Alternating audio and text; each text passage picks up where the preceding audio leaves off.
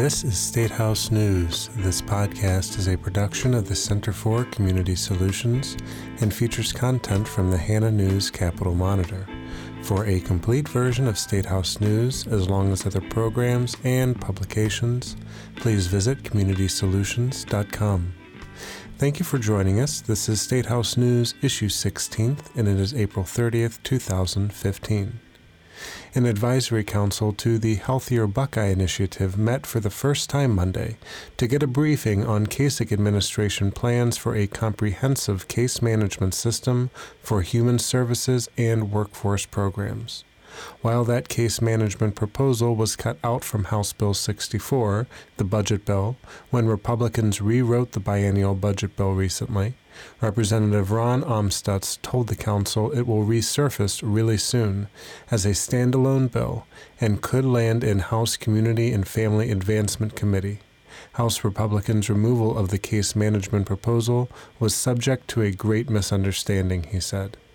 We actually like this a whole lot, Amstutz said, explaining the decision to split it out was driven by a need to mesh the efforts of the Office of Human Services Innovation, the Healthier Buckeye Initiative, and a recent report of the work group to reduce reliance on public assistance.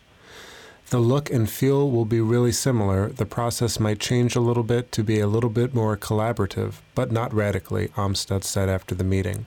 Amstutz described a plan to have county healthier Buckeye councils work alongside the case management system to foster more outside collaboration and provide supports like peer mentoring. Amstutz said he'd like to see the legislation pass on the same schedule as the budget. Lawmakers created the Healthier Buckeye program in last year's mid biennium review, House Bill 483 of the 130th General Assembly, and added it into Senate Bill 206 of the 130th General Assembly, a Medicaid oversight measure. Its goal, like that of the case management proposal, is to develop plans to help people increase self reliance and move off of public assistance programs. The House passed version of the fiscal year 16 17 biennial budget further addresses the program, adding money to a grant program and addressing the role of county healthier Buckeye councils. Monday's advisory council meeting led off with Cynthia Dungey, director of the Ohio Department of Job and Family Services, giving a Benefits 101 primer on cash, nutrition, child care, and unemployment assistance programs, their eligibility criteria, and recent caseload figures. Dungey said the purpose of Monday's presentations was to let council members see the administration's strategy and then ask them to wave the flag if you think that we're off track.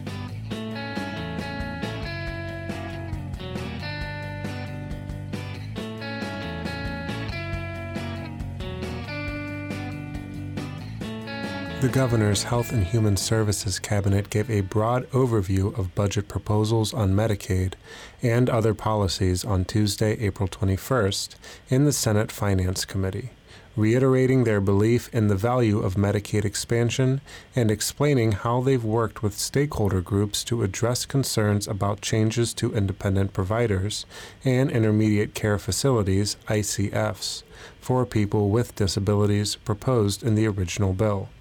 Medicaid Director John McCarthy coordinated the panel of cabinet directors and defended the overall trajectory of Medicaid spending under Governor John Kasich. State shared general revenue funds for Medicaid were appropriated at $6.11 billion for this fiscal year and would drop to 5.9 billion in fiscal year 16 under the as introduced budget then see a rise to 6.16 billion in fiscal year 17 when federal payments for the expansion population start to decrease. McCarthy noted that Medicaid covers family planning services and also highlighted efforts to hire community health workers for infant mortality programs that encourage decisions that lead to healthy pregnancies. Tracy Plouck, director of the Ohio Department of Mental Health and Addiction Services, Ohio MAS, said youth led prevention efforts her department supports, while not directly aimed at unplanned pregnancy, are meant to instill self confidence and skills for making good life decisions as teenagers. Plouck said the administration had breached three ideas with stakeholders handling responsibility to the five current managed care organizations as they operate today, using those five organizations but with the additional state oversight in place, or bringing in a new managed care organization specifically for mental health services. Plouck said feedback to Ohio-MAS indicated the greatest interest in the second option. Senator Tom Patton asked John Martin, director of the Ohio Department of Developmental Disabilities, DOD, about the plan to shift to having no more than two people per bedroom in ICFs, sharing concerns he's heard about disruption for people who've become very accustomed to their own living arrangements. Martin said bedrooms for two or fewer people are generally the norm in ICFs, but he said Dodd has tried to accommodate those concerns by extending the timeline for making the shift, exempting children and giving people currently in bedroom arrangements with more than two people the ability to retain that living situation if it's their desire to do so.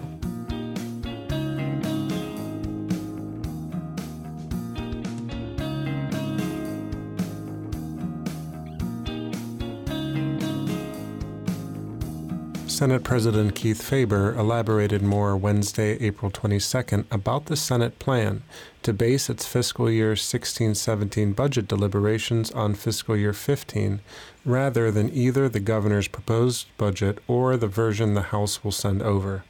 Speaking with reporters following the day's session, Faber said that while the House passed version will obviously be the vehicle, the starting point technically, the Finance Committee and its subcommittees, plus the Medicaid Committee and the Ways and Means Committee, will be looking at current law and what is in the fiscal year 15 budget.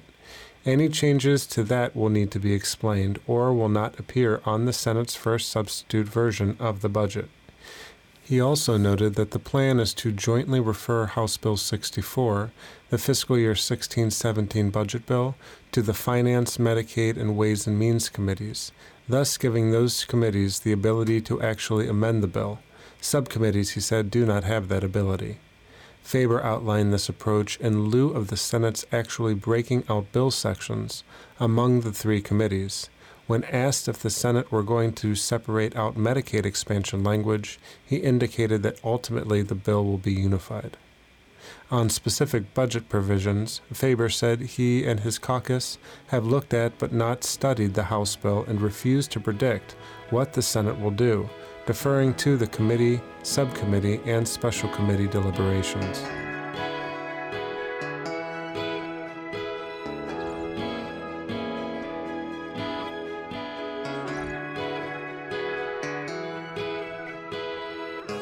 Some happenings from the week of April 20th, 2015. The Ohio Bureau of Workers' Compensation, or BWC Nominating Committee, forwarded 16 names to Governor Kasich Monday to be considered for four expiring seats on the Bureau's Board of Directors. All four incumbents are among nominees for their respective seats, which include investment and securities experts, certified public accountants, employers with fewer than 100 workers, and the executive committee of the AFL CIO.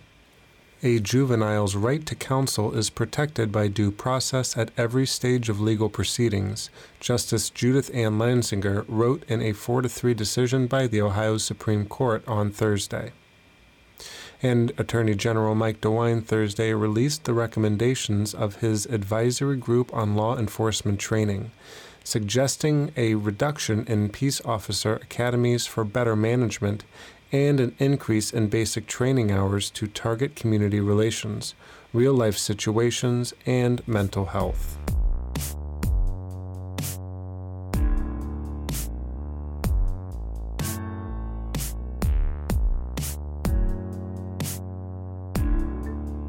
And some notable quotes from around Capitol Square.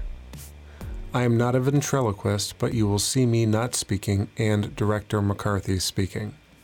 Bonnie Kantor-Burman, Director of the Ohio Department of Aging, letting the Medicaid Director answer a question that the Senate Finance Committee had directed to her. We'll now call up the Director or Chancellor or whatever.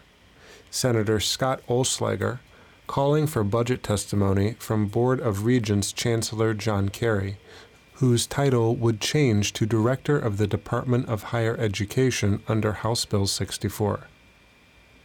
Just so you know, I like your hairdo. House Speaker Cliff Rosenberger speaking to Representative Bill Patmon on the House floor during discussion on the budget, House Bill 64. Thank you for tuning in. This has been State House News presented by the Center for Community Solutions.